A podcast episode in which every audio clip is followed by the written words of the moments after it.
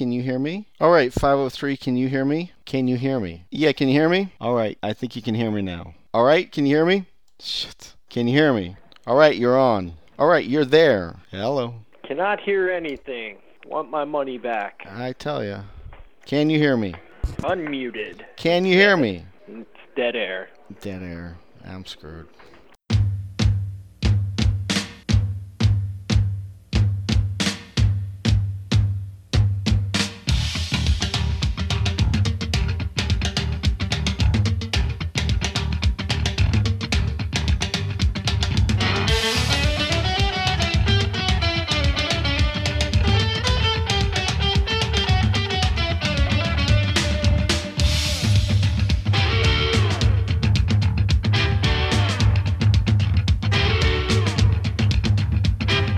Alright, my name is Ed Wolf. This is the Vape Week number 9, Festivus edition, where all are encouraged to air their grievances. And I've got a list of suggested grievances for people to use.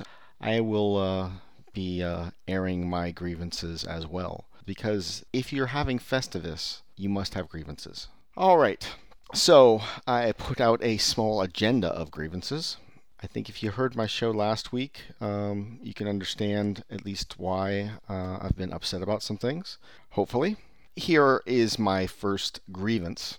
Competitors are using advocacy to slam other businesses that they're competitive with. And so the branding label that is the transgression is something called Sour Dream. And because if that happens, then it basically would be a cascaded against the whole industry, and everyone would be screwed.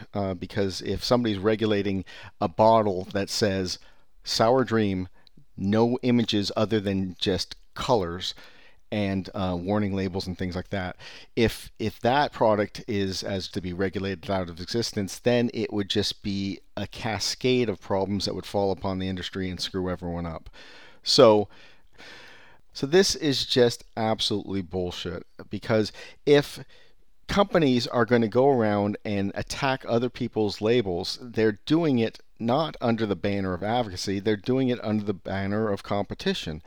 And yes, everybody in the industry is tied together to some degree, but at the same time, that's bullshit, because the industry is just too big. And I'm trying to think of a good example of it's basically how about this? How about you go to a stadium and everybody is an Oakland Raiders fan, so everybody is wearing black and silver, and says "Commitment to Excellence" is the slogan, and then the old owner, Al Davis, his motto was "Just win, baby." So everybody's going around, but there's some people that in that group are going to be doing things that you don't like, and these are your competitors, if you will. This is what the analogy is.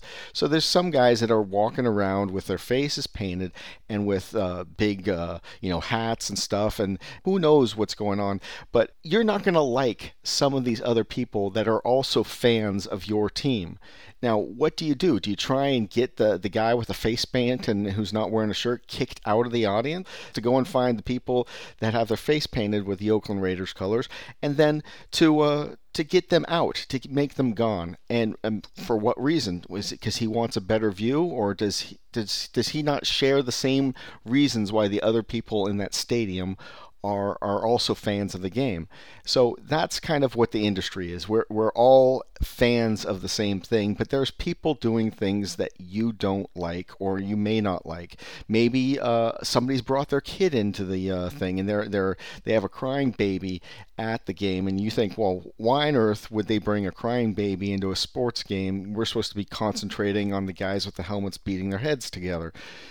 It's the same sort of thing, except when it's done in what the case that we're talking about, which is, competition between competitors, which are in the same industry, you don't want to use the power of the authority or authorities, or the power of what you perceive to be what the authorities against your competitors. So it's a real problem, and we can't have people. Let me say it again. It is a serious problem to have competitors using the banner of advocacy to go against other competitors, because it gives more power to the anti-vaping groups. And there are people that think that labels or whatever are going to be the tools that are used against the whole industry. And most of the thinking that labels and marketing are going to be the downfall of the industry, fortunately, are false. Let me say that again. Labels and marketing to kids and things, these assertions made by all of these people, they are not going to be how the industry is stopped. They are fluff. They are small items. They will be attempted to be used as tools. But and when I'm talking about marketing to kids, I'm using it the way that Dimitri has been using it. I'm not talking about what the law actually provides for. And what the law, the Tobacco Control Act, does talk about, you can't sell to kids. You can't have vending machines. And I went through what the law specifically says. But an appearance of a label is not going to be how the industry is challenged. The challenges for the industry are going to be the regulations. And the regulations relate to toxicology, and they relate to evidence that tobacco is a more harmful product and that vapor products are significantly safer than tobacco products. And fortunately, that's going to be an easy bar to get over. You are going to be able to show that it's safer. What we don't know is how many I's and T's and studies and things need to be dotted. There's some people that have gone around that said that it's going to cost $2 million for each SKU to get your product approved from the FDA. That is a problem. There's other people that say it's going to be $40 million each. That's crazy. It's also a problem. And so getting those things through. Also getting things through the TPD. I haven't followed the TPD as much as I should have. Being based in California, it's not something I've thought about as much. It's something I'm spinning up on right now. So is there a potential solution for that? I'm not sure yet, but I am investigating it. So that's the first item, I think. What else do I want to say? My competitor should be out of business for the sake of advocacy is how I listed it. Let me say it this way. There are going to be new entrants to this market that are going to be funded and are going to be using all of the traditional techniques of marketing, viral marketing, and other things that are not currently participants in the e-liquid industry today. They're going to come, and they're going to come well-funded. It's a matter of time. And it's also going to be a matter of success, because I think that right now, one of the benefits to the community, and I think it's real when I'm talking about this part, is that you can't just interject yourself with paying a ton of cash and becoming a vendor of consequence. You really have to have paid some amount of dues. So there's some good things about the distribution channel that vapors have that so far people like Altria and other people haven't been able to crack. And they have the convenience store chains. And so things go, I don't want to try and problem shoot that right now. But you can't say that these other competitors are bad because of what you think is a problem with their label. And that's the same thing with IP infringement and stuff. So let me see if there's anything else I want to say on this. Well, we'll probably come back around to it. The next thing I say, my grievance is a community of righteous lemmings are still lemmings. And that's what I consider a lot of the people that are the echo chamber of Dimitri, is that that Dimitri has some just pure out wrong ideas, and he perpetuates them and just spews them out. And the problem is, it's not just that his audience says that, but other people say that. And so when he's complaining about the marketing to kids on the labels, he is going around saying that the law is pointed at that, and there's a definition of what is on a label, and what he's going around touting is that there is a definition of a label which is primarily appealing to kids, and that if your label fits into that category, the Tobacco Act will ban it.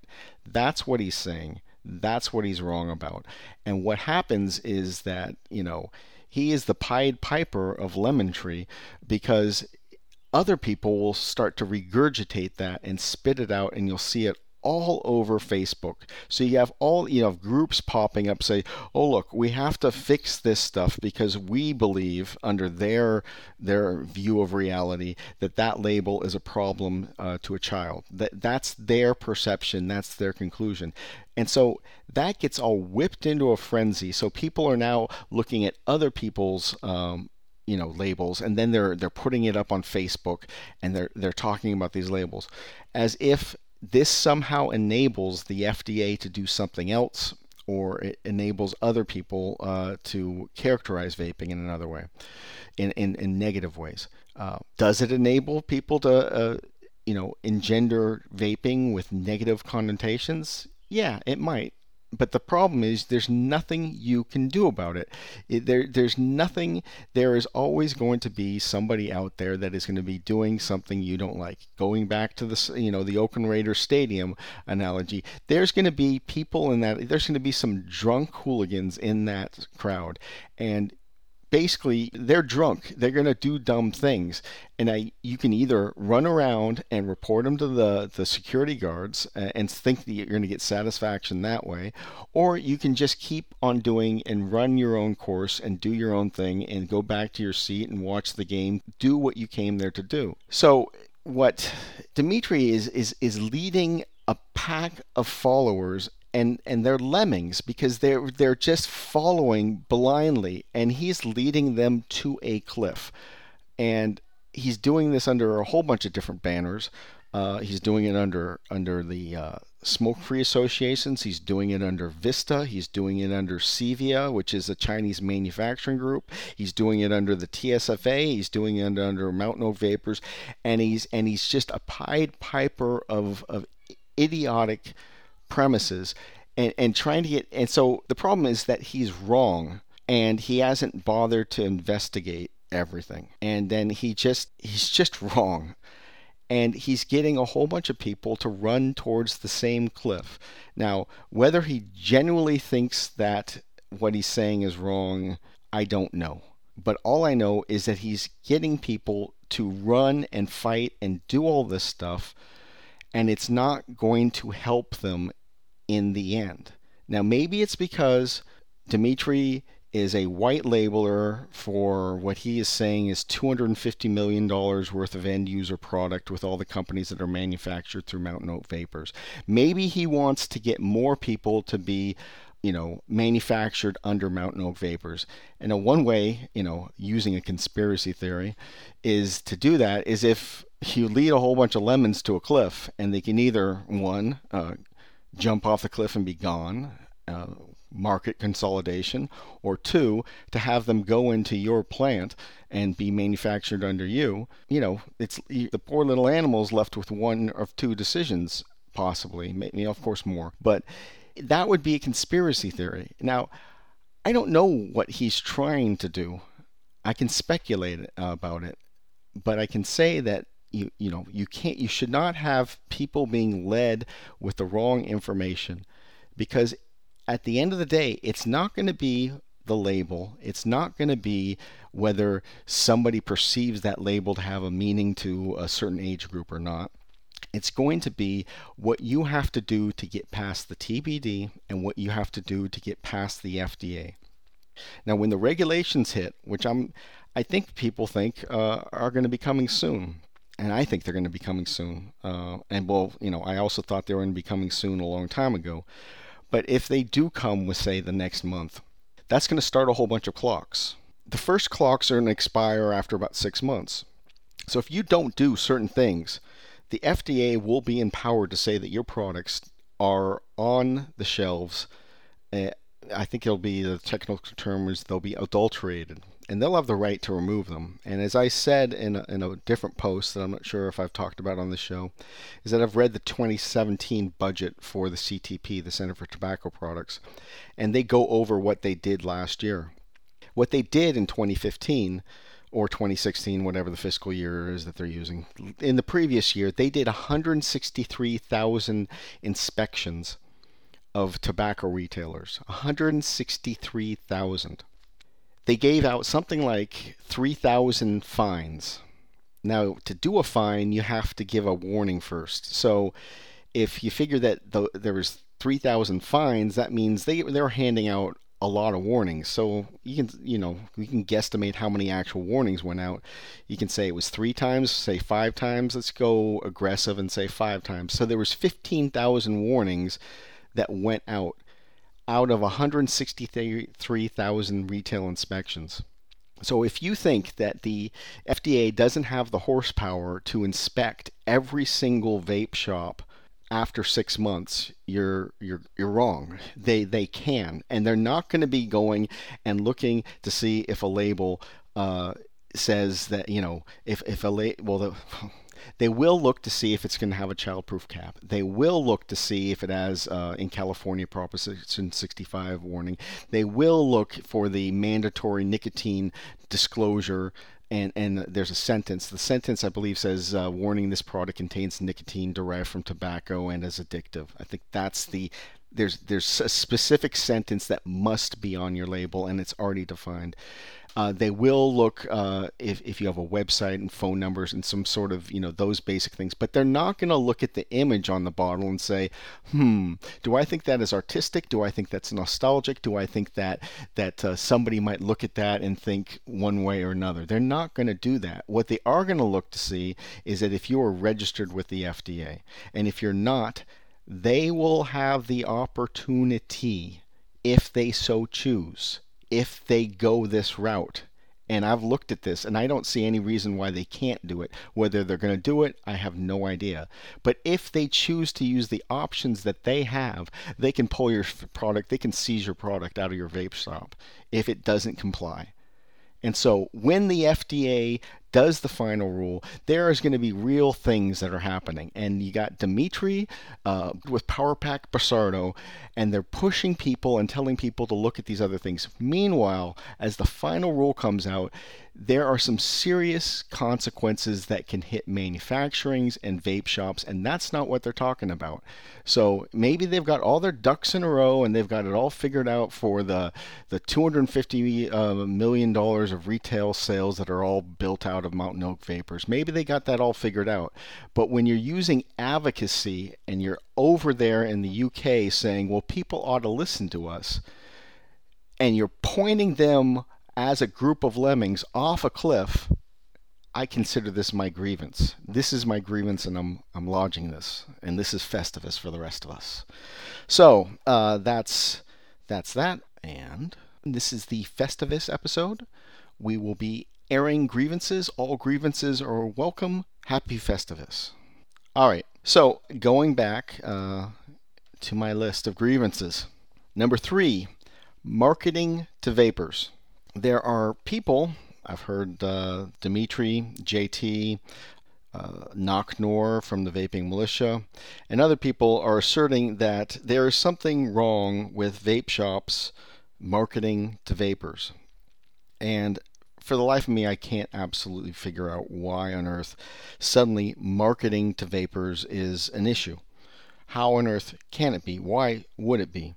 I guess the theory seems to be that if you're a vape shop and that you are in business and you're in town, if you're in Sleepy Willow and you got yourself a vape shop and you've opened up your business and you're selling to customers, and you find that the people that you're selling to are vapors, that they're coming in with Nautilus Mini tanks, they're coming in with tanks, they're coming in with advanced gear, they're coming in with Sigelli products, they're coming in with Yeehai SX 360s and SX Mini, they're coming in with DNA 200s, DNA 40s, and VaporShark parts. They're coming in with equipment, and they are buying from you different types of e-liquids and other things that you have on the shelf. And you find that you are catering to this group because there's not a lot of other people coming in. So you design and schedule the inventory that you're going to bring into your shop as being stuff that is for vapors. Now, maybe you've got a simple tank out there. You got a simple basic,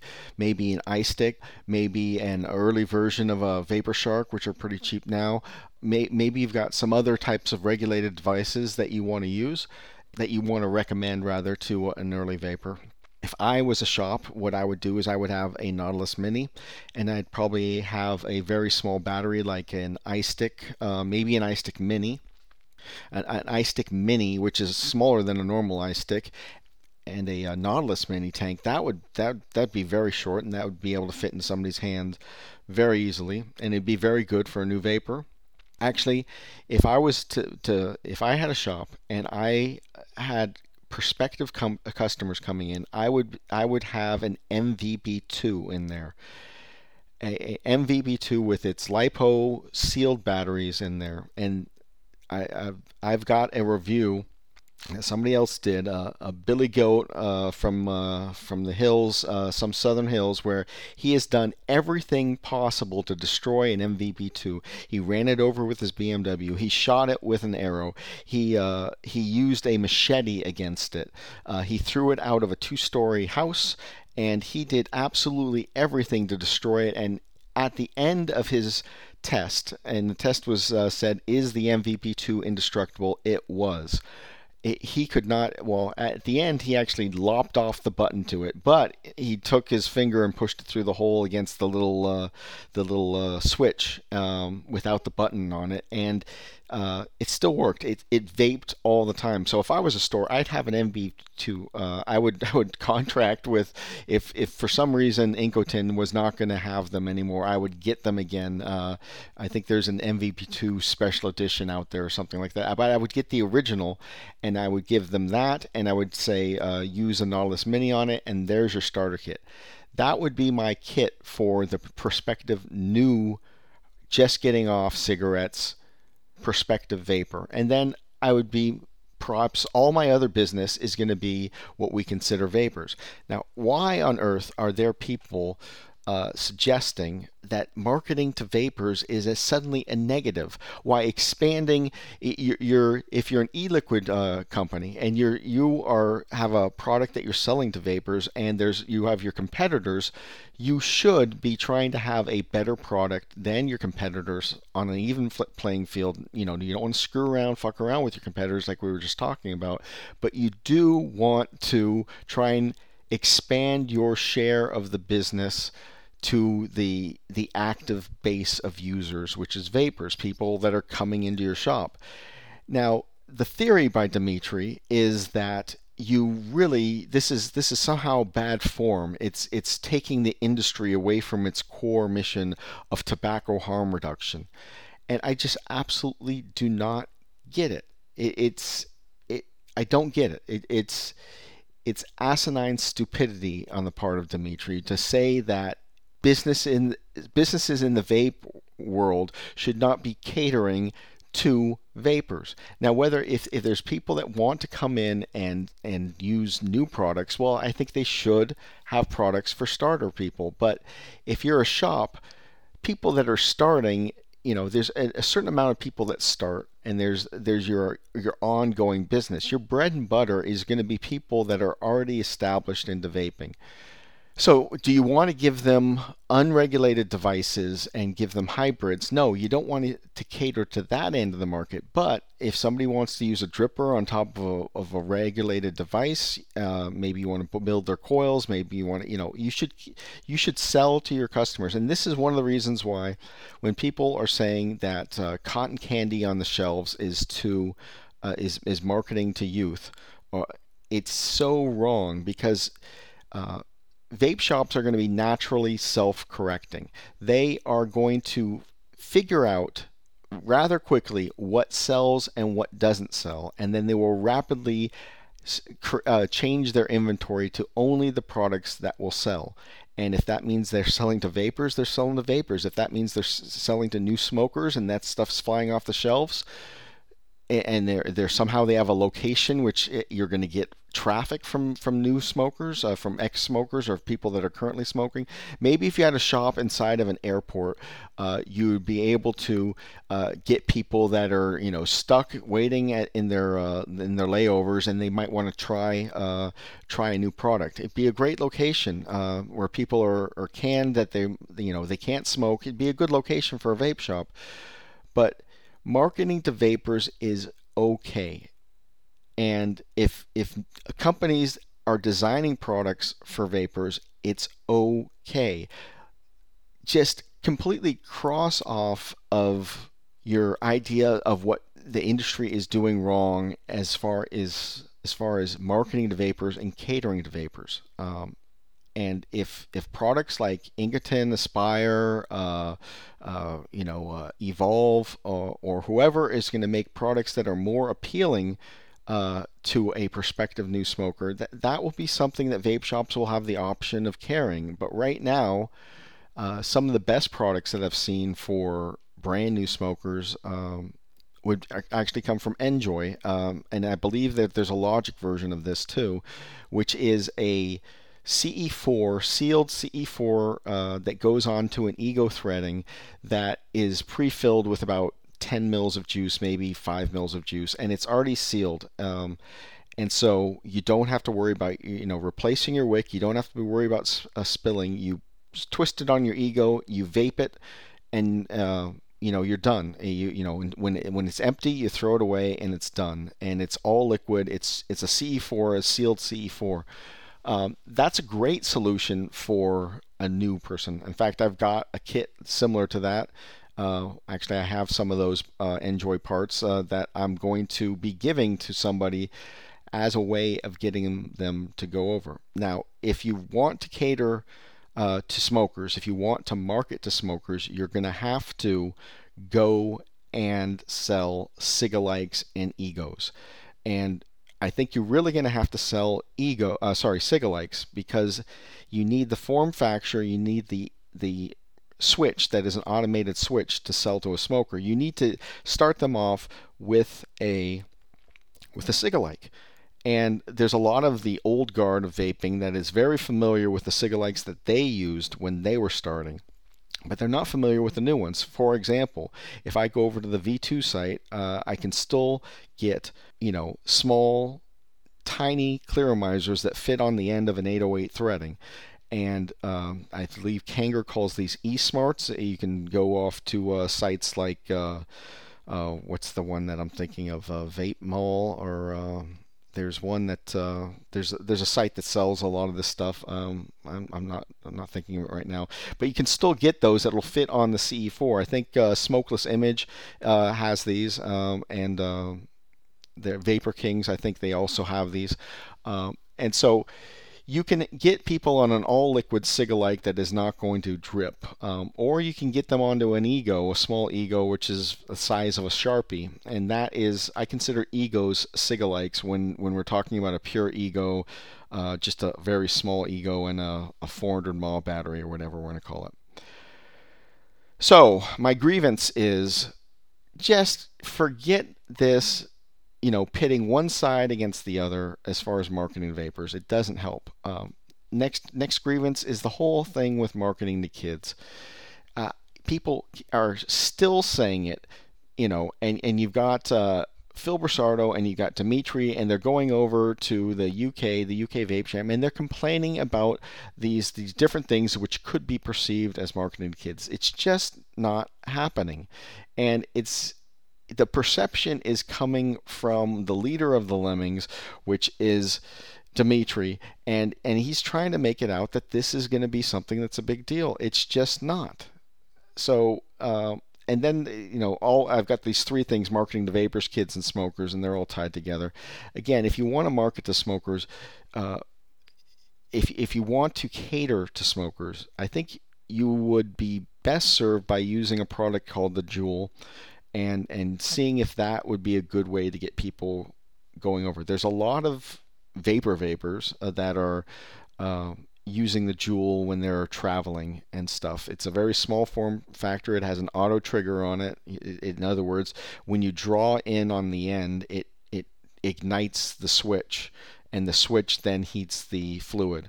There's no combustion, but the trigger is not a button. It does it automatically based off of the draw.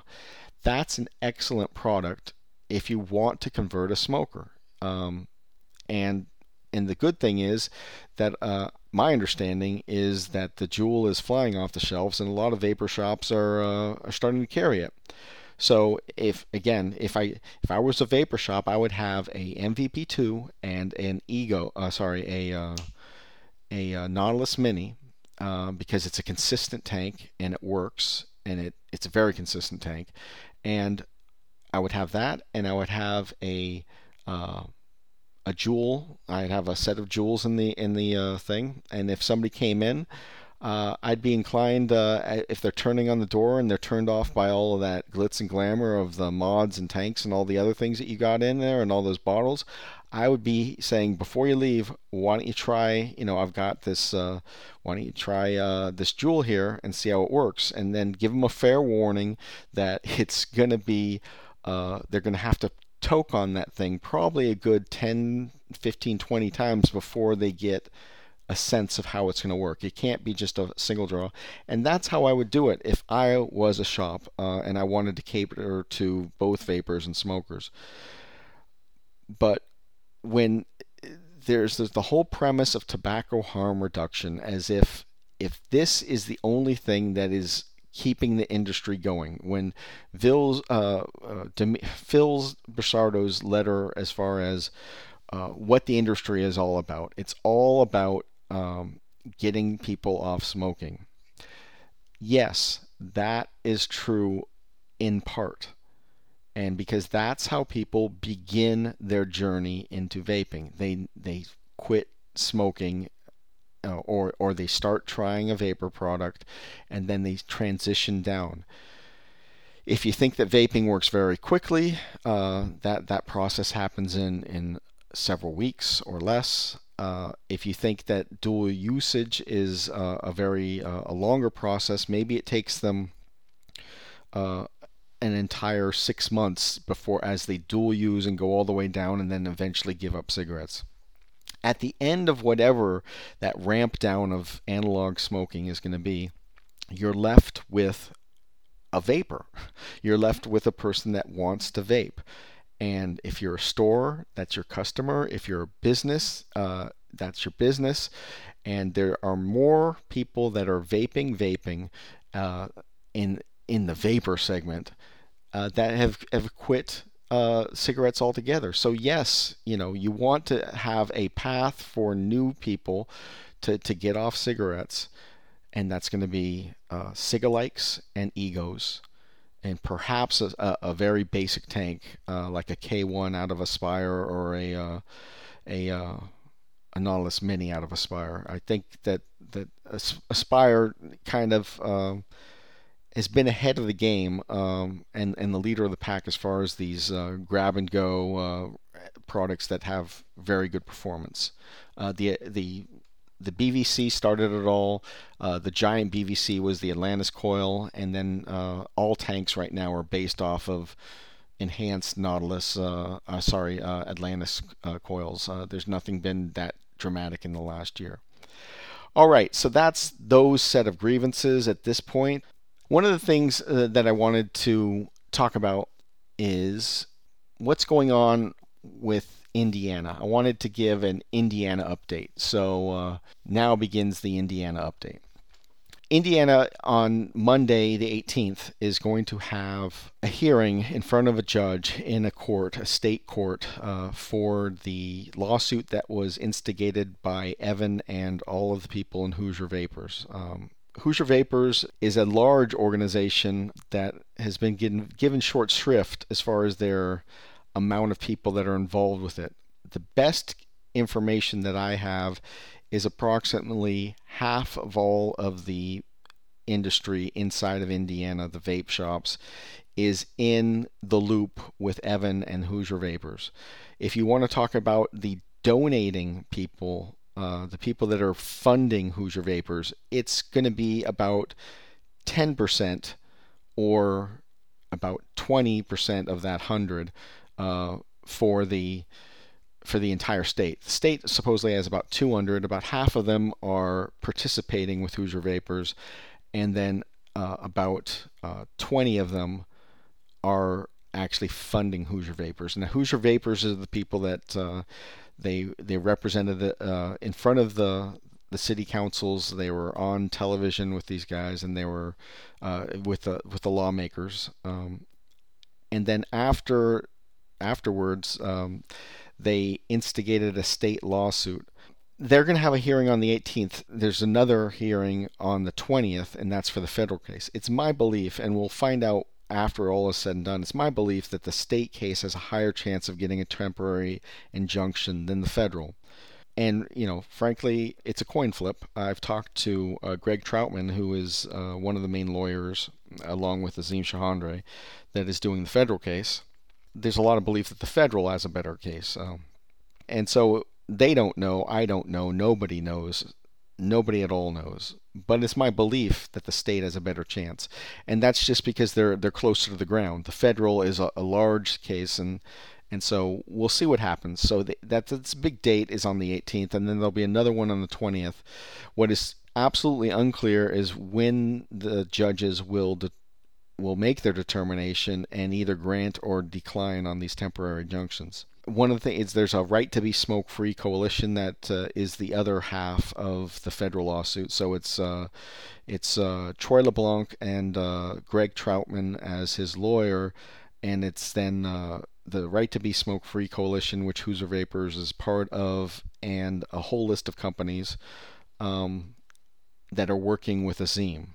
What I like to do is I believe that there's a general lack of recognition of who is funding advocacy. So I want to go through these companies again. The Right to Be Smoke Free, which is funding one half of the federal lawsuit in Indiana, is comprised of Cosmic Fog. It's comprised of VaporShark, Mount Baker Vapor, Buckshot Vapor, Marina Vape, Niquid, Indigo Vapor, Hoosier Vapors, Ruthless, Kilo, Vapor Bar, Mountain Oak Vapors, Mid-City Vapors, Signot, Lunar Rover, Fat Cat Vapors, and Five Ons. So those are the people that are funding that. And I presume that they all have business inside of the state, but some may not. I don't know. But people, I appreciate what they're doing, and if you can use those companies and that makes sense for you, I suggest that you go ahead and do it. So going back to the point I was trying to make is that there are these two lawsuits, and these are the time frames coming up. There's a group out there, and this is not going to end with this show, but I've been doing an ongoing postmortem of Indiana, and a postmortem basically in the manufacturing industry is when you have a problem that occurs. You can either stop the line, or there's any number of things you do, but afterwards you need to go through a corrective action process to figure out exactly what happened, what went wrong, and then institute new policies to fix it. So I was highly critical and remain critical of some of the things that Evan did back in the time, and most of it related to the PBS, which I thought he could have been harder at the politicians. In a fair postmortem, and I do always try and be fair, I have to look at what mistakes I've been making. And here are the mistakes that I've been making within regards to Indiana.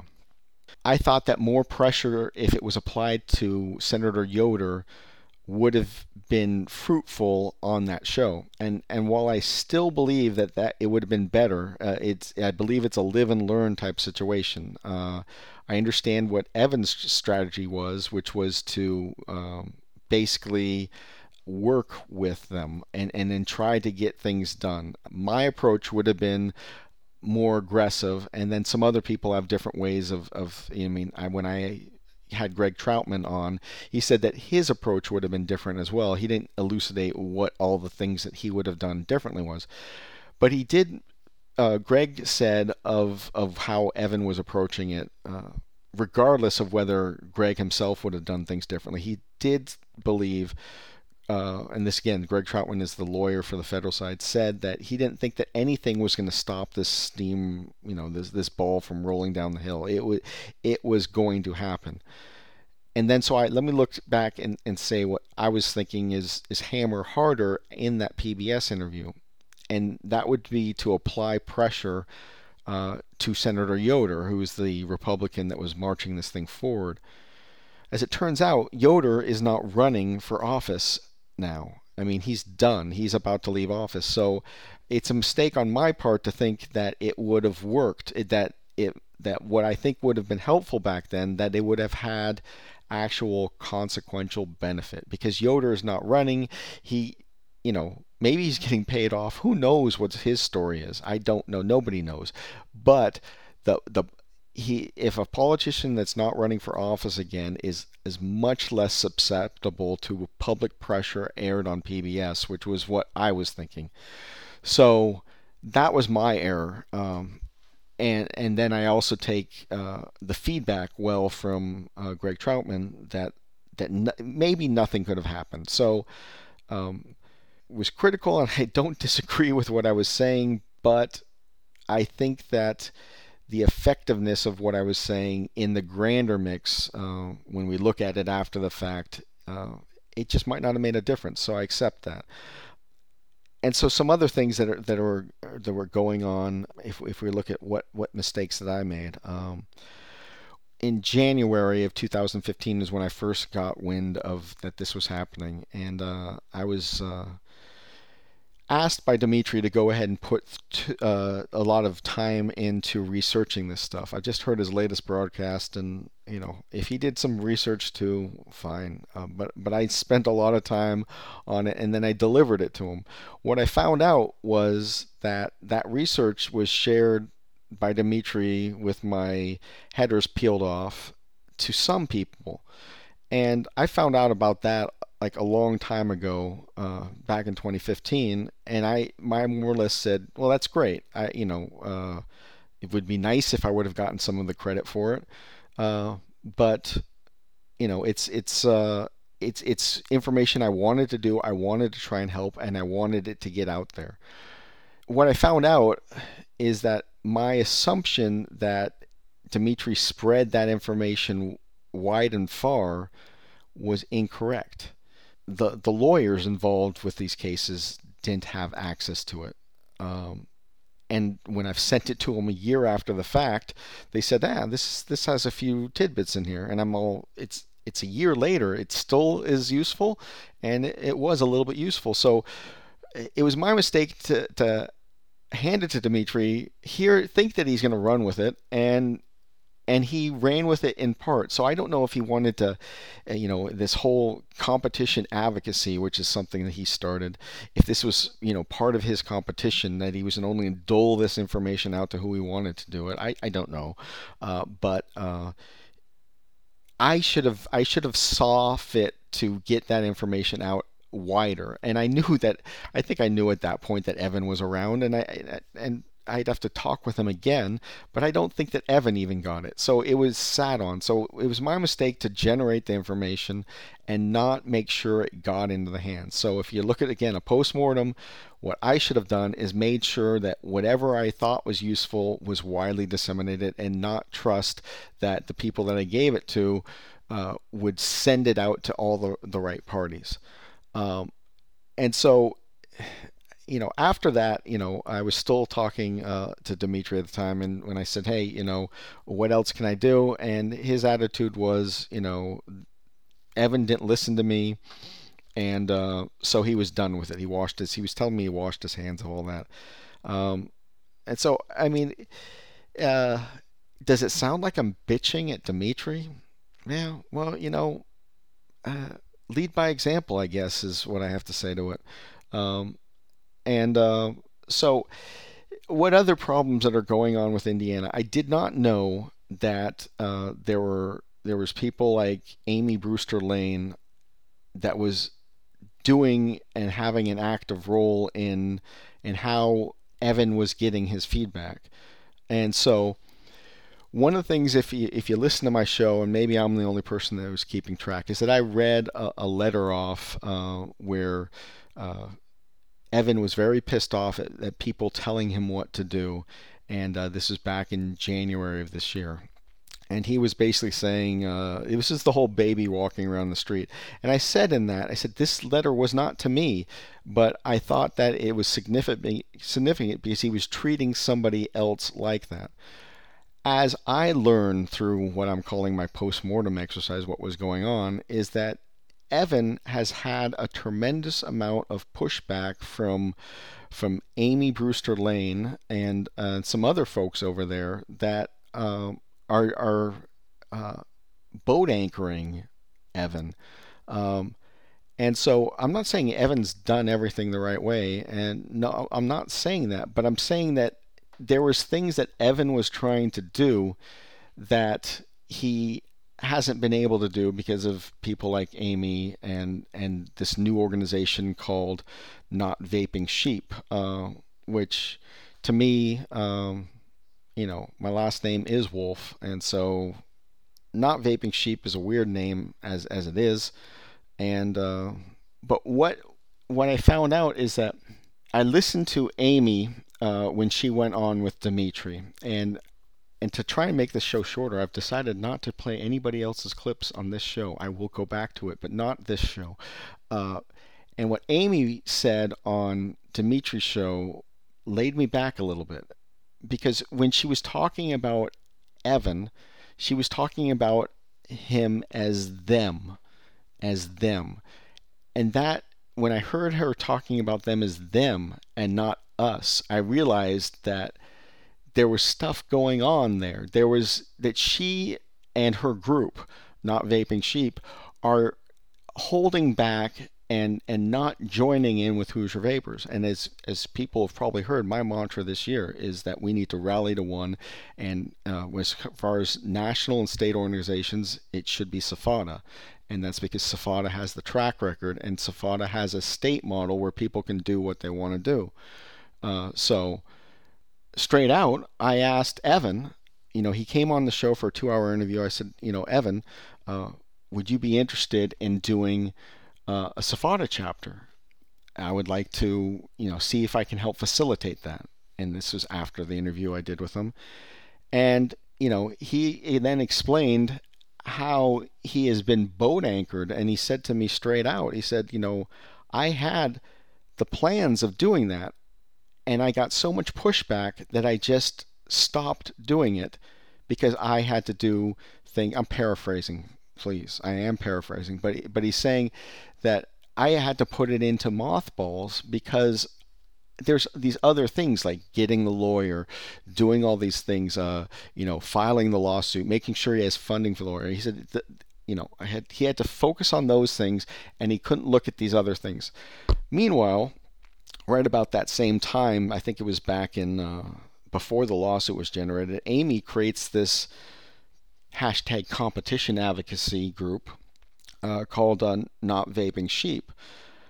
And so why, and I don't have all the answers, but why is Amy Brewster Lane not joining in with Evan and the Hoosier Vapors? Because just why not? Evan has got about 100 participating, and I'll define participating vapors that are part of Hoosier Vapors, and those are people that check in with him, ask for statuses. They are every bit as formal as an organization with those 100, except 80 of them are not paying cash and are just, you know, they're if you're using a torrent example, there's seeders and then there's leechers, and that's just don't want to use the term, but that is what the technical term is for torrents. So on a torrent app like uTorrent or something like that, lurchers or leechers, but they're an important amount of people. So going back, let me see. I'm going to take a pause here because I need to regain this. Hold on a second. So Not Vaping Sheep was created as a SFA organization, or maybe its own 501(c), some sort of other organization. and they were not joining in with Hoosier Vapors, and they were just dragging their feet. And so they're from the state. They have a perfect right to speak up and everything, but they were calling Evan stuff like they're drinking the Evanade.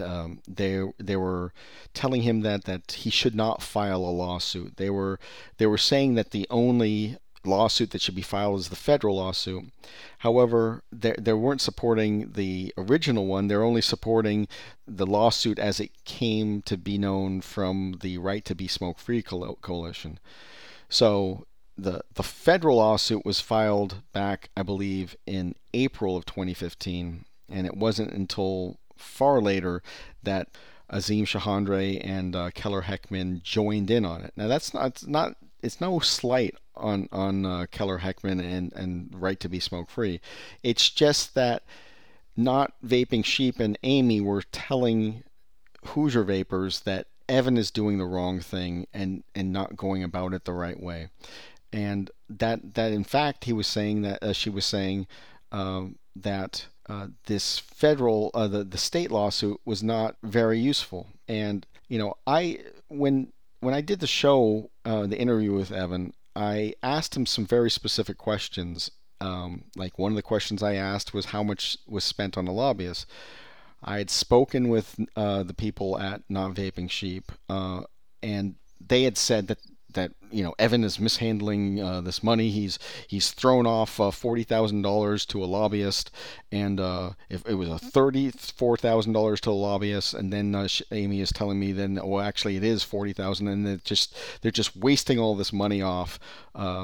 You know, Hoosier Vapors just is poorly spending money. Well, when Evan came on, I asked him that question, and I asked, you know, how much was that, and he said, in the range of about, you know, $12,000, $12,500, somewhere in the $12,000 to $13,000 area. So why the hell, when Amy goes on to Dimitri's show and is saying that, you know, she's referring to Hoosier Vapors as them rather than us. Why is she focusing in on $12,000 or $40,000 of what the paying members of Hoosier Vapors are doing as negatives? I don't know. I don't know what the motivation is. And I don't think that Not Vaping Sheep should be out there trying to do things with other states when they're not doing it within their own state, and unless they want to be some sort of other organization. So I just don't get that, and I don't appreciate being, you know, misinformed by Amy of what's happening, and it, you know, if she was just simply wrong or whatnot, that's fine, but. You know, why is this other organization springing out of Indiana when they're not focusing on Indiana? And I just don't get it. And why is Amy saying that, here's one thing that she said on Dimitri's show. She said that she was trying to find out who the lawyer was so the money can be sent directly to the lawyer for the state case. Now, when I heard that, you know, alarm bells went off in my head, because why is she trying to get money to go straight to the lawyer? You know, does she not believe that Hoosier Vapors is a valid organization? Why is she, you know, and Not Vaping Sheep intersecting in what is the Hoosier Vapors structure? Why is she doing that? Because if I am running an organization and I'm paying a lawyer, I have to decide how I want to pay my lawyer. Maybe I want to be a deadbeat, and I only have X amount of resources, and I'm going to fund the things that I need to do, and I'm going to tell the lawyer, you're going to get it in 90 days. You're going to get it in 120 days. And maybe my lawyer is going to be slightly pissed off at me because I'm not paying the lawyer as fast as the lawyer wants to be paid. But that's my right as the organization that's hired him. And the lawyer has a duty to his fiduciary. And once he's signed on the court, the court will hold that lawyer as a fiduciary, and they cannot just dump off the case because they haven't been paid in the timeliness that they want to be paid. This is just something that, you know, something that's done. So why is she you know, Amy Brewster Lane out of Not Vaping Sheep going on Dimitri's show and saying that people should direct their funds away from Hoosier Vapors and to the lawyer directly. Why? I don't understand, and I don't think it should be done, because that's removing the ability of Evan and that group from taking on assistance and directing it as they best can do, using productivity. You know, maybe the best productivity that they can get of those dollars is not something that it goes directly to the lawyer right then. Maybe it's to make a whole bunch of signs. Maybe they have a cash shortfall. Whatever it is, I don't like that. I don't like that somebody else saw fit to do that. And so after I did my show with on Indiana, I've now done 4 shows. This will be the 5th where I'm talking about Indiana. Amy reached out to me and I talked to her for a good long chunk of time. And I wanted to see if I could get people together and for them to talk about this stuff. So, I used, I called up various people on a Saturday, and I don't like to do that. I don't like to do that if I can avoid it. And so I tried to organize various meetings, and I thought that Amy was going to be interested. Well, as it turns out, when I was able to get the remnants of a face-to-face going with people, Amy just said to me, why would I want to get together? It's in nobody's best interest. So it just blows me away. I don't understand why that happened. Why did I spend my Saturday listening to this stuff? And I'm already concerned about Indiana. I don't need to be told that everybody's drinking the Evan Aid. I don't need to be told that. I just don't. But if I am told that, and I think that there is a miscommunication problem, then I want to try and help. And so I have said before in my life, there are 2 types of problems in this world. Only 2. 1, mechanical breakdowns. 2, communication issues. Failed communications. And you can argue that failed communications causes mechanical breakdowns because the repair crews for the airplanes or whatever, they don't do what they need to do to keep the machinery running, but things break, machines break, and then people don't talk, and people so why, when I'm trying to organize something to bridge the gap, does Amy say, we don't need to do that. There's no reason to do that. There's no reason to get together. And then Evan on the other side, who's been, I guess I feel a little bit guilty because I was very critical at times. So why when I'm already hammering on Evan, and then I'm, why does he say, yeah, I'll get together, I'll meet. But this other organization, which I believe was started by Sean Anderson and by Amy Brewster Lane, why they are filing for a 501(c)(3). They are not talking to Evan. They're not going to there was an all-hands meeting. Anybody in the state of Indiana was well informed that Hoosier Vapors was having an open cattle call to anybody that's concerned about things going on in Indiana concerning the lawsuit that goes into court. This happened last Sunday. She doesn't attend. Sean Anderson used to be on the board. He doesn't attend. And then I asked her, thinking that of course she has to attend, what's going on? And she says, she somehow thinks that I'm talking to her about Oklahoma and whatever sort of stunt or performance or whatever she was doing over in Oklahoma, that she thought I was talking about that. Of course I'm not talking about that. I'm talking about what's going on in Indiana. There's one organization in Indiana right now that has any type of membership, which is Hoosier Vapors, and there's another one out there called Not Vaping Sheep.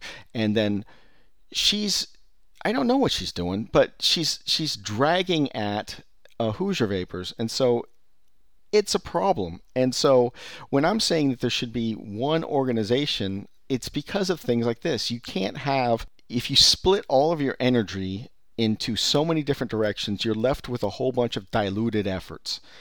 And Indiana is not that big of a state geographically. I think, you know, it's just not that big. I'm from California, so if I go from Northern California to Southern California, for me to get to San Diego, it's 8 hours just to get down from middle of the state to all the way at the bottom. I don't think it's going to take you 8 hours from side to side of Indiana. It's not that big of a state. And Evan's got 100 vapors that are participating with him. And now there's this new organization which is filing for, you know, to be an SFA of some sort. It's just, you're diluting, and then you're ending up with just a bunch of organizations that are just repeating the same things. So Amy is now going to be part of the Dimitri Smoke Free Radio Network, where she is going to be espousing, I don't know what she's going to be espousing. I guess she's going to be taking her key learnings and spreading them around the globe for whatever reason. But I just don't think that Amy and Not Vaping Sheep should be tanking Evan when Evan has a lawsuit. And then there's other people who Greg Troutman is representing that have interests in that state too. And that there's, when she went on with Dimitri, she's saying how everybody inside the state should be supporting the federal case. Don't support the in-state case. It's gamesmanship, and I think it's fucked up. And so I am grieved at Amy Brewster Lane and Not Vaping Sheep for recreating something that's already being done and diluting the effort, and for all I can tell, misdirecting and just being a boat anchor to what Evan is trying to do. All right, so that was that grievance. Going back to my list here, is there really a problem featuring the usual subjects, blowing clouds, and then this is a playoff of what Phil Busardo said, is that somehow the industry of we vapors has a major problem going on with people looking down at little old ladies with their cigalikes and saying, "Oh, you vape on that, ha ha ha," as if this is some sort of real problem. It's not a real problem. And so is blowing clouds. There's theories that these cloud people, that there's roving bands of thug-based cloud blowers that are going around and exhausting huge giant clouds in little kids' faces and just being just terrible blowing clouds and just going into a store and just throwing clouds over there. Well, you know, some stuff happens and there are some jerks. Most of the people blowing clouds, most of the people that I see blowing clouds are often in cars, and I do see people blowing, you know, ridiculous clouds in cars in traffic, stopped up in rush hour traffic. I see that. I know that there's sometimes when you're walking around where you see somebody vaping and they'll put out a little bit of cloud, but for the most part, people blowing big, gigantic clouds are on vape shows like all of the shows. I mean, any show that you see on YouTube, because of the lighting, it usually makes the cloud look more thicker, just because of the lighting. And I don't think there's a gigantic problem. I think there are localized problems, and there's some jerks out there. But it's just kind of like the idiots doing wrong labels. If you think you can capture all of them and tell them what to do, you're just wrong. And so if what is happening is that the actual community that people want to protect, and I understand they're wanting to protect it, are just screwing up the community because they're just saying, well, you're doing it wrong. You shouldn't tell people to use the wrong gear. You shouldn't have these labels. You shouldn't have this. You shouldn't do this. And then it's this whole, it's like, it used to be that people were walking down the school hall and people, you know, there'd be things going on. But now, you know, because of Dimitri and his herding of lemmings, we got a whole bunch of lemmings that have become the hall monitors for all of vaping. So you can't even walk down the hall without tons of people saying you're doing it the wrong way, you should be doing this way, you can't do that, this label's wrong, go and tell the, you know, go and call up the IP holder to tell them that this IP is bad. And there's just everybody, you know, it's everybody wants to report people because of the theory that if we just report them, if we just get rid of all these people, all the things that we don't like, the people that upset Kayla, the people that are blowing clouds, if we just remove all of them, then the Mitch Zeller, who Dimitri calls a liar, will fulfill his promise that he told Dimitri, that he will then be able to help everybody, and then we shall be delivered self-regulation. Just, I'm telling you, it's, if you think through the stuff that Dimitri's telling you, and then I'm not talking just to Dimitri, I'm talking about to all of you idiots that chirp and repeat and echo this guy's stuff as if it's the fucking gospel. I'm talking to you. If you keep on doing this, what's going to happen is that the final rules will drop, the 6-month clock hits, and then there's just going to be panic in the streets, and it's not going to be from it's not going to be from the labels. It's going to be from the regulatory requirements.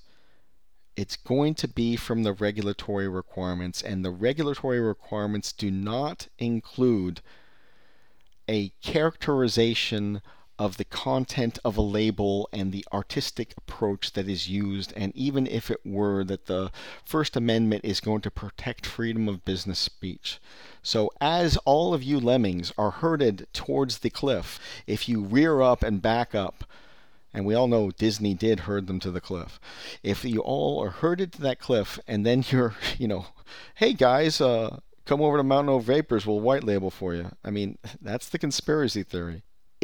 Even if that's wrong, the problem is that, you know, people should be preparing for what's going to happen. And what's going to happen, they need to get informed. And they do not need to be treated like idiots.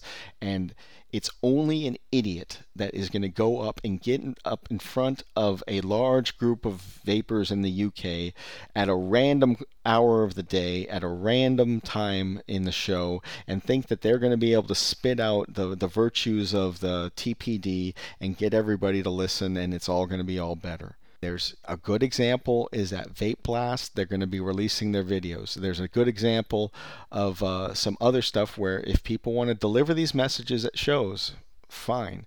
But it's awfully good and it's awfully better to record those and then those make those available. And so when Dimitri is all up in arms and then sending out this stuff and saying, everybody, you know, share in my frustration that we're not going to be able to save everybody's lives because of these bad labels. It's a parade of lemmings. All right, so next we're going to go into duplication of efforts. I am frustrated that there are I am begrieved. I will like to lodge my Festivus grievance at the amount of duplicate efforts that are being started. VTA be your name. The Vapor Technology Association. I'd like to bring these guys on, and I would hope to talk to them. I've read some of the stuff that they've put out, but this week they're talking about there's battling. SFATA puts out information. Everybody then throws all around on the this is batteries in checked in baggage.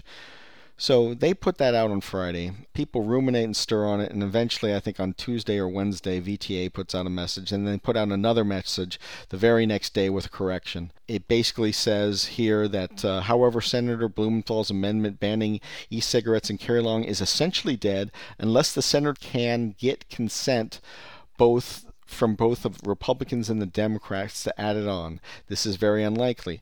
You read this, you think it's all done with. It's not all done with. And the problem is that here's a good example. If people would have said that after Leno was beaten back the first time in California, that it's all done with, it wasn't all done with. And this is kind of the same thing. I think what happened is that Blumenthal threw over his cards too quickly, and he showed what he has in his hand. But it wasn't the right time to play the cards. It wasn't his turn yet. So now he's folding back over his cards, and he's waiting for the next game or the next, you know, to come around. And he's still going to play the same cards. So they're saying VTA says it's impossible, and then You've got SFATA trying to clarify, and it does get complicated. So I'm not sure, how the best way to disseminate this information out, because I think in some ways, 2020 hindsight, it would have been better for SFATA to let this thing run a few days through and not have asked for any supporter and not have asked for anything and just handled it and then come up with it at the end. Because if it weren't for SFATA, nobody would have even had a clue. So in the confusion that occurred in the days that followed, 2020 hindsight would have said that SFATA should have been more quiet.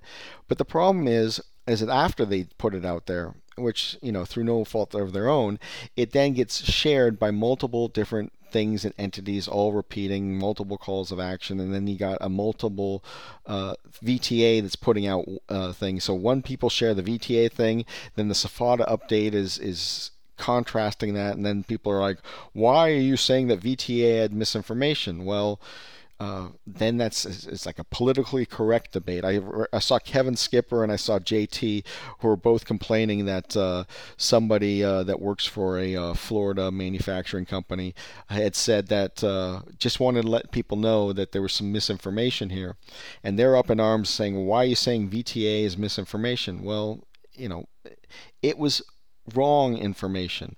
So when I think of the word misinformation, I think mistake, mistake, mistaken information. That's what I see as misinformation. If you want to, they were thinking, oh, you're making it sound nefarious. Well, it's just misinformation is not necessarily active. It's just right or wrong, on or off. It's math. And so it was wrong. So we've got multiple groups trying to do the same thing, and it's just it makes a lot of noise in the industry. And, there's an old saying, a lot of data, not a lot of information. So, and again, maybe it's me, maybe I should just, destroy my Facebook, but I'm watching all this stuff come through Facebook, and people, some of whom I know are freaking out and trying to do things. And it's just, there's too many redundant things that are happening. So, do I have an answer for you today of how to solve redundancy in advocacy and duplication of efforts? I don't have one, other than to say we should rally to one, decommission different groups, and focus on what we need to focus on. So it's going to sound like I'm supporting SFATA. It's if you weren't paying attention, you're going to think that I think that everybody should have a state SFATA chapter, and that they are going to be able to use it on the national level, and that if you have your own homegrown organization, like a Hoosier Vapors, for example, or something in Utah or something somewhere else, that they should just take the SFATA brand, lop it on them, join it, have their own structure because it's their own state organization, and then continue to work with the shared learning of what SFATA has on the national level. And then when there's organizations like Vista, like the Vaping Militia, when I'm talking about not vaping sheep, that I'm saying that it's going to sound like I'm saying decommission the Vaping Militia, decommission Vista, decommission the SFAs from expanding any greater than they already are, and not vaping sheep, decommission it, fold that into Hoosier Vapors. It's going to sound like that to you. People are going to get confused thinking that that's what I'm saying. And that is only because that is what I am saying. That is what my belief is. We have redundant organizations that are siphoning money, and you've got to fight the war with the army that you got. We've got a track record of SFATA. We've got CASA. We've got Not Blowing Smoke. And we've got a very effective campaign as far as the No More Casualties. And we got a couple other ones that maybe I'm forgetting. But we've got these other ones that are trying to be those. And I just don't think it's necessary. Now, if people are going to fund VTA, because what VTA is the Vapor Tobacco Association. And that is something that they're working with tobacco people. And that's their key difference. If you read their charter, one of what they're saying they're going to do is they're going to bring in tobacco companies. But the Vapor Technology Association needs to coordinate somehow with the existing community And all I see them doing right now is jumping up and saying, me, me, me, me, me, me, you know, we did it. And they're not feathering in and working as an alliance with the existing things. We don't need more of the same. We don't need to underfund the things and split the resources. Dimitri, as an individual, I see him on his Facebook, and I believe he is an excellent father and an excellent friend to people.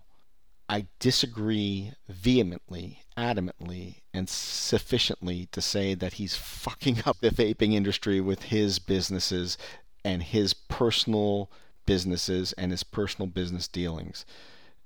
These are fine things for him. Dimitri's businesses are good for him, and there's nothing wrong with him doing them and him trying to compete and bash down any of the competitors that he's doing. It becomes a problem. And this is my problem with him, when he does it under the banner of advocacy, and when he says, I'm here to help. I'm here to help all of you. And he's treating people like lemmings, and he's saying shit behind people's backs, and he doesn't want to work with the different shows. He's anti-show. He has a Vista group. He's got... you know, he flies up to Massachusetts to disrail a SFATA group over there and put in one of his SFA organizations, and he goes on to his podcast and he starts talking about how bad the SFATA people were. And then, you know, he complains that SFATA isn't sharing information with him. In the old days, Dimitri used to be a member of SFATA. He isn't anymore, to the best of my knowledge, and neither is the TSFA. And so he has conflicts of interest. So when it comes to using advocacy to bash down segments of the industry that he doesn't like, it's not advocacy. It's not. It's using all of the tools that you have available to you as a competitor to push down your competition. And that's okay. You know, you do it legally, you do it ethically, it's okay. But it's not moral, in my opinion, for Dimitri to be using advocacy as a weapon against competitors. And we can see it, you know, one example is, we'll just won't use your products anymore, you know, and that's wrong. If you want to say that their juice sucks and it tastes like piss, say that. But don't say that their labels are bad and it's going to affect everybody else. So everybody that's interested in advocacy is going to do something differently. So VTA needs to communicate with the existing structures on how they're going to work with it. Because what we saw this week is, because VTA is just starting off, what we saw this week is that it was a clusterfuck. That you know, SFATA puts out information, then other people put it out, and all this stuff is going on. And if you're watching Facebook like an idiot you are, and then when I mean idiot you are, I mean the idiot I was. I'm watching all this stuff. I'm watching people being confused. Don't say it was misinformation when the information was wrong. Don't say that it's misinformation when the information's wrong. The political correctness, I don't know, but that's... So I am lodging my grievance with people that are duplicating advocacy efforts and using advocacy as a weapon against competitors. Next item, what would Phil do?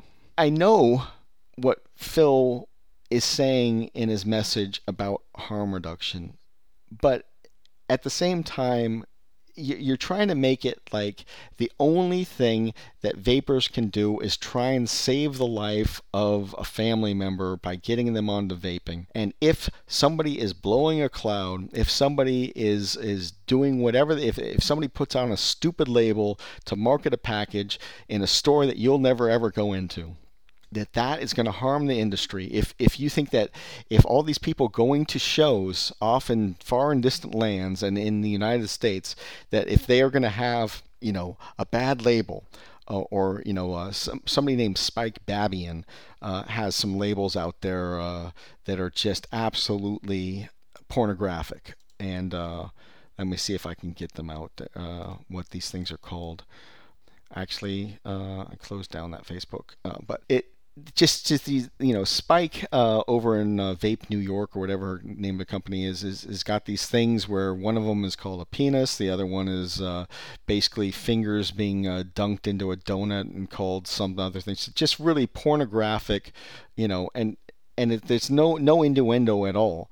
If people are going to be upset about those, that's fine. People can get upset, but as of yet, none of that is affecting a smoker that wants to get off of smoking. If you know, it's just a different segment. You know, there's not people running around holding these things up and saying, "Oh, look at this bottle, look at this bottle." It's, you know, that those bottles aren't turning off smokers. So yes, there are elements of the industry that you're not going to like. Maybe if you're over 40, you're not going to want to go to any vape events because the vape events are catering to a younger demographic. You know, this is what happens in television. Once you turn 50, they stop even tracking you. You know, the audiences, I think, that they care about is, 15 to 50 or something like that, or 18 to 50. And that's because marketing will show that once you hit 50, people are just going to do what they're going to do, and all sorts of advertising is going to have no effect on them. So if you want to get these smokers off smoking to save their lives, it's absolutely fine. It's a noble, worthy cause, but don't think for a second that getting smokers off of cigarettes is the only aspect of the industry. There are vapors, marketing to vapors, and there's the ongoing vaping community, or the ongoing established vaping base. And so, yes, we have to fight for these products to be legal, but you don't want, you know, some of the people that Phil and Dimitri and some of these other people are up in arms about happen to be the same people that are donating to advocacy. So I can hear people saying, is that just a get out of jail ticket? You know, you can have the most screwed up labels you can, but if you donate to advocacy, does that make it okay? Well, no, it doesn't make it okay in your eyes. But in the end, if they're the only people that are donating to fight a specific city council, it's all that counts. And this is the Oakland Raiders philosophy, which is just win, baby. So if you know, the people that are throwing money over don't have the labels that you like, it's really a fight down to the industry. The industry has to fight this, and you might not like your competitors in all regards. So what would Phil do? You know, he doesn't want certain things. He doesn't want other things. I mean, he wrote a very long post, and I disagree with some of the things in it. And as far as I can tell, out of the, I don't know, 7,000 likes, you know, something like 1,200 follow-ups, I would say there's probably 5 or 10 people that disagree with it, that it should be saluted as much as it is. I'm one of them. And that's just because I think we're narrowing the scope of vaping into something that it really isn't going to be. It's not going to be just for smokers to get off, to get off cigarettes. It's not just going to be that. There are people now that are 18 and 21-year-olds that are going to decide what products to use. There's other people that are going to decide what they want to do. It's getting bigger. That's not to say that we don't want all people to get off cigarettes. We do, because once we get them off for cigarettes, we can market to them as vapors. So we want to market to them as vapors. And we'll see what happens. And I do understand what Phil thinks, and this, sorry, I shouldn't say about Phil, but I believe that Phil would think this, although I haven't seen him say it, that if there's a positive image of vaping, that positive image is going to be translated to people that are smoking, and that's going to give them more encouragement to give vaping products trying. I totally agree with that. I just disagree that the stuff that you see on Facebook and the stuff that you see in the Vapor Expos, that stuff is going to get out to the smokers. It's gotten out. It's out there. It's totally out there. to a very small segment of a community on Facebook and YouTube. It's not in the public record. And the ironic thing is that there's one article that is anti-cloud contest, and it was written by Spike Babian, who gave it to a reporter, and the reporter quoted her chapter and verse. And there's that one article, and she's the source of it. Now she's come out with this new line of 100% pornographic labels. It says, one of them says penis right on it. So it's 100% pornographic. What are you going to do? You've got one person complaining, the same person that creates the one article against cloud blowing is the same person that puts out a penis juice. You couldn't make this stuff up. All right. The next item I had was The Vaping Greek Delivers a Trojan Horse, but is it really art? Hint. Decide before you bring it in the castle. Yeah, it's an appealing picture. We just have to remove these labels and listen to me and the TPD and everything's fine. Well, it's artistically said. It looks like a horse. I think people have to decide. Here's another one. I am will delight to lodge my Festivus grievance to Dimitri, and I'm thinking if it was Phil too.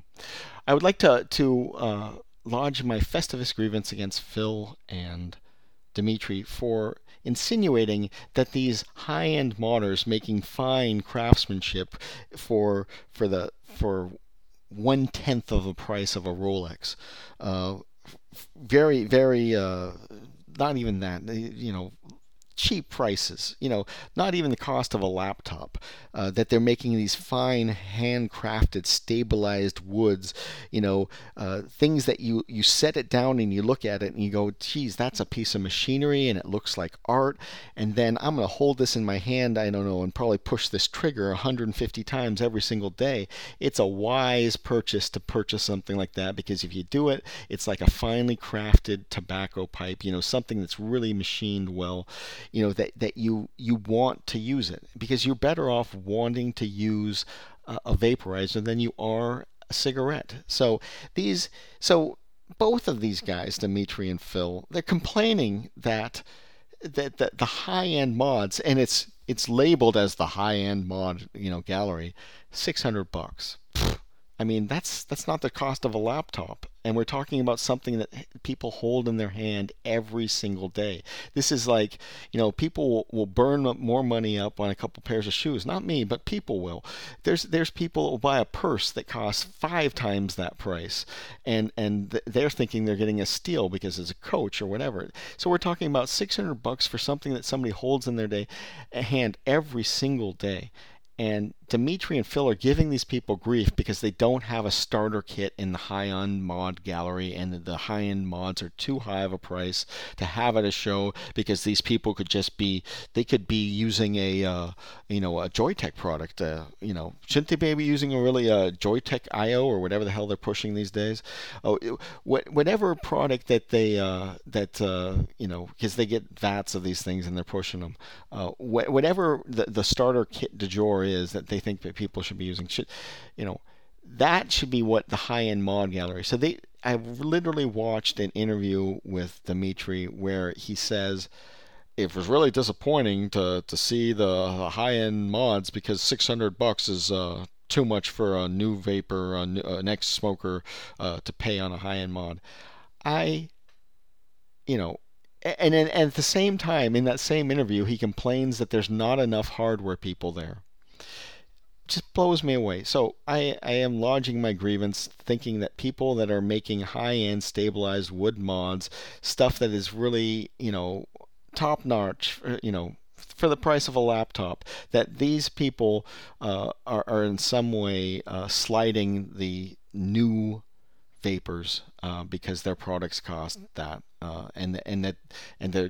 They're showing them at shows, but if a random smoker walked in and looked through that to the high-end gallery, they would they would lose their, they would, you know, spend too much money. So I've lodged my grievance there. And then I want to go back to the label free-for-all, and I'm going to say that, you know, if you're following the stuff, that correlation does not equal causation. So people are saying, oh, look, we got these labels, and then the FDA is coming after us. And so they say, therefore, the labels are there, and the FDA is there, therefore the two are tied together. Or that Mitch Zeller said, oh, look, you know, we're concerned about this, and, you know, we're going to have to release our final rule. If you look at the deeming, which is the template for the final rule, it doesn't talk about the labels, but somehow we're going to propose a whole brand new set of things out of the deeming. This is the stupid logic of Dimitri. He thinks that something that's not in the deeming is suddenly going to jump up into the final rule, and that the Tobacco Control Act that doesn't allow for this is suddenly going to allow for it, and the final rule is going to be reflective, pointing back to the law, which it can't do. I mean, it's just, the law does not define obscenity, and even if it tried, it would be failing in the courts.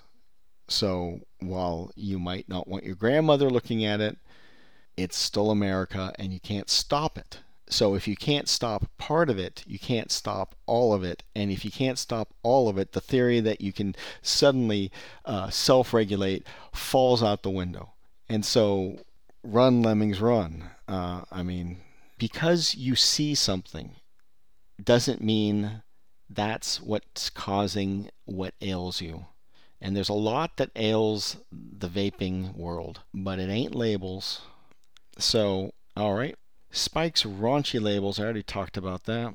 Interesting, Spike, who was the source of that story. She also went to the FDA workshop, the number 3 1, and she was totally in favor of the 21 age.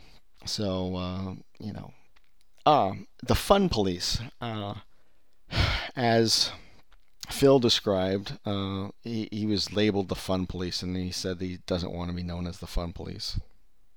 So this grievance is ironically at Dimitri. And I think that the fun police thing is just a jest. It's a ribbing. So Dimitri runs to support, which is a nothing thing. He wants to defend Busardo. And so he says, he's not the fun police. He's the idiot police. Well, I think that should be checked out with Phil, because I don't think that even Phil thinks he's the idiot police. I don't think he's going around policing. I don't think that's what Phil thinks he's doing. And so when Dimitri is like, oh, he's the idiot police, and I could play you the clip. He's not the idiot police. And unfortunately, there will never be an idiot police. The only people that you're going to talk about is the idiot police. What people like to say, as the jargon goes on this interwebs, is Darwin is the idiot police, or Murphy is the idiot police, one of the three. So you're not going to be able to outlaw or police all these idiots who are doing things that you don't like, such as labels, such as clouds, and that if you were to police them, it wouldn't help. Well, unfortunately, if you were to be able to police them, it wouldn't help. And fortunately, that some of the things that these hall monitors, these people that want to report everybody and be offended by anybody, they search things out on Facebook and find things to be offended for, then share off their offense. When Dimitri and company go after and try and function as the idiot police, it's of no service. There's some things it could be. It's possible on some things. If you make any absolute statement, then you know you're wrong for sure. Every absolute statement is always wrong, except like a circle is round, things like that. But there is no fun police, and there can be no effective idiot police. And if regulation isn't to come, it will never be self-regulation. Self-regulation is a pipe dream of a bunch of stoners or idiots or frauds. There is no self-regulation. The regulation will come from the FDA or the states or the localities. It's going to come from the government. You're not going to have a Facebook group saying, calling themselves Vapors Against Bad Practices that is going to be the police and the regulation. It's a pipe dream. It's just crazy. And if you think that you can go around being the idiot police or the fun police or whatever type of police, and you're going to be able to stamp out all of them, it's whack-a-mole time. And in this time, it's whack-a-mole with 24 million vapors, which is the best statistics that I've seen on how many people are using vaping products in the United States today. I can back that up, but that's for another show. So DIY or die is my next grievance. There's a DIY or die, and this I would call him somebody that looks to me that they took the marching, not the marching. It looks to me like it's somebody that was following on Facebook all this stuff about labels. So they're complaining about labels, and they talked about the golden age of e-liquid labels and flavors was back between, I think he was like 2010 to 2014. That was the golden age. And he was talking about how the products and the labels and everything was all about the flavor. Then it became all about the labels. And now today's labels are just terrible. Compared to the golden age in 2013 or 2014, 2013, 2012. So the problem with DIY or die is like every single DIYer that I've met is that they all think that every single e-liquid manufacturer is overpriced and they'll just make it themselves. And so they're basically like the Bernie Sanders followers of the e-liquid industry. They just, every e-liquid company is too big. They all should fail. And anyway, why don't we just grow this stuff ourselves and make it ourselves? I understand that they want to make their own and there's pride in craftsmanship, but there's also an attitude of screw all those companies that are ripping everybody off. So he's talking about the importance of the golden age, and he's talking. But the premise of this whole video by DIY or Die on YouTube is that the labels are a problem, and then he shows a picture of all these labels. Well, let's go back to the reality of 2012 labels. How many labels were on Sharpies? A lot. How many labels were on inkjet printers? And then if you touched it with your finger, the whole thing would smear. That was the golden age of labels. The industry has come up. Even some of these ones that are, and it's I have no idea about. I just watched a video of some guy flipping pancakes at a show, and so I remember Pancake Man. So say Pancake Man is a label that you don't like. I'm pretty sure it's going to have on a skull and crossbones, a website, and potentially some ingredients. It better.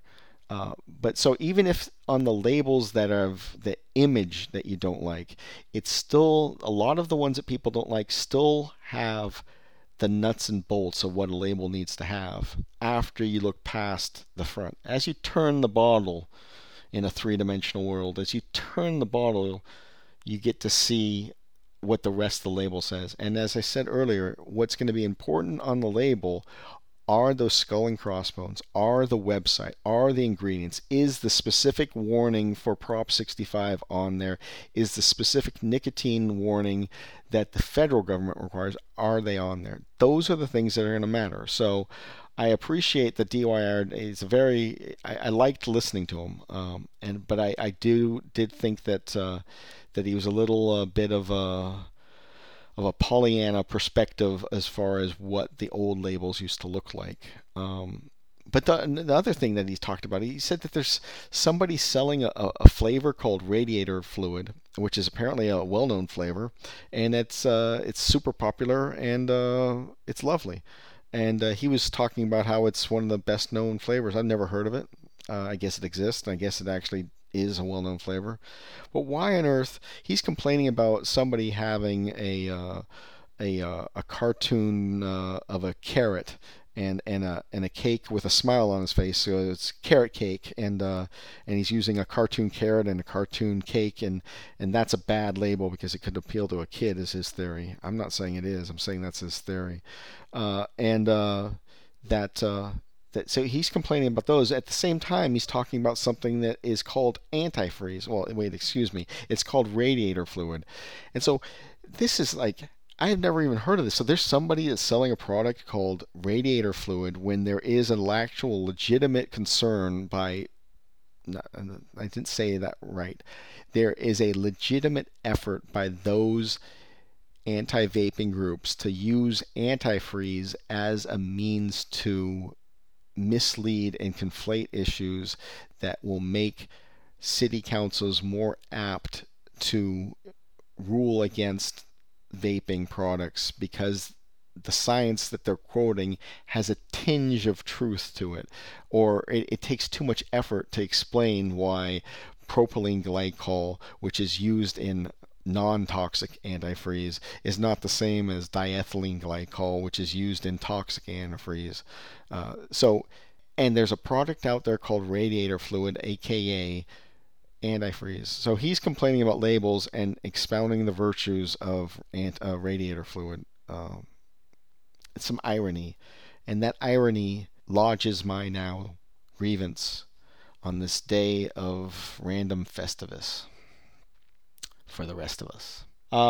Let's see. I've already talked about Amy Brewster and Not Vaping Sheep and why they're going around screwing around with Evan and not joining up with the program, and what is their purpose if they're not going to actually support Hoosier Vapors and they're going to build their own organization out of scratch when the rules are coming as soon as July 1.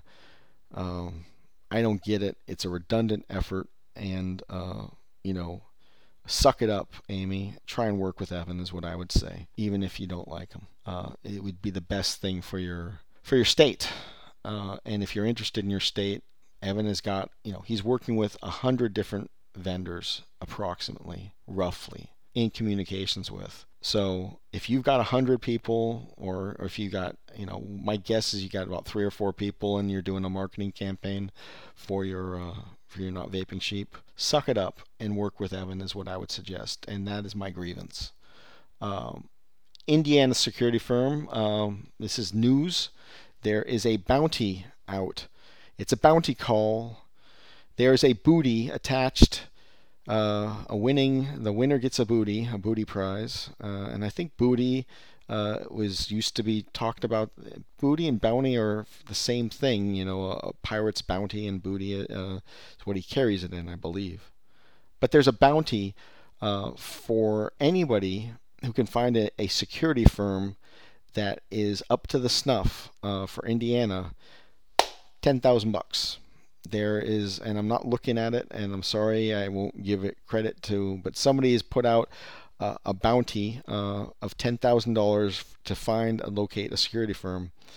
If you're, it's a real offer. It's not fake. So if somebody knows of a security firm, there's $10,000 to be collected, and I'll attempt to try to do it.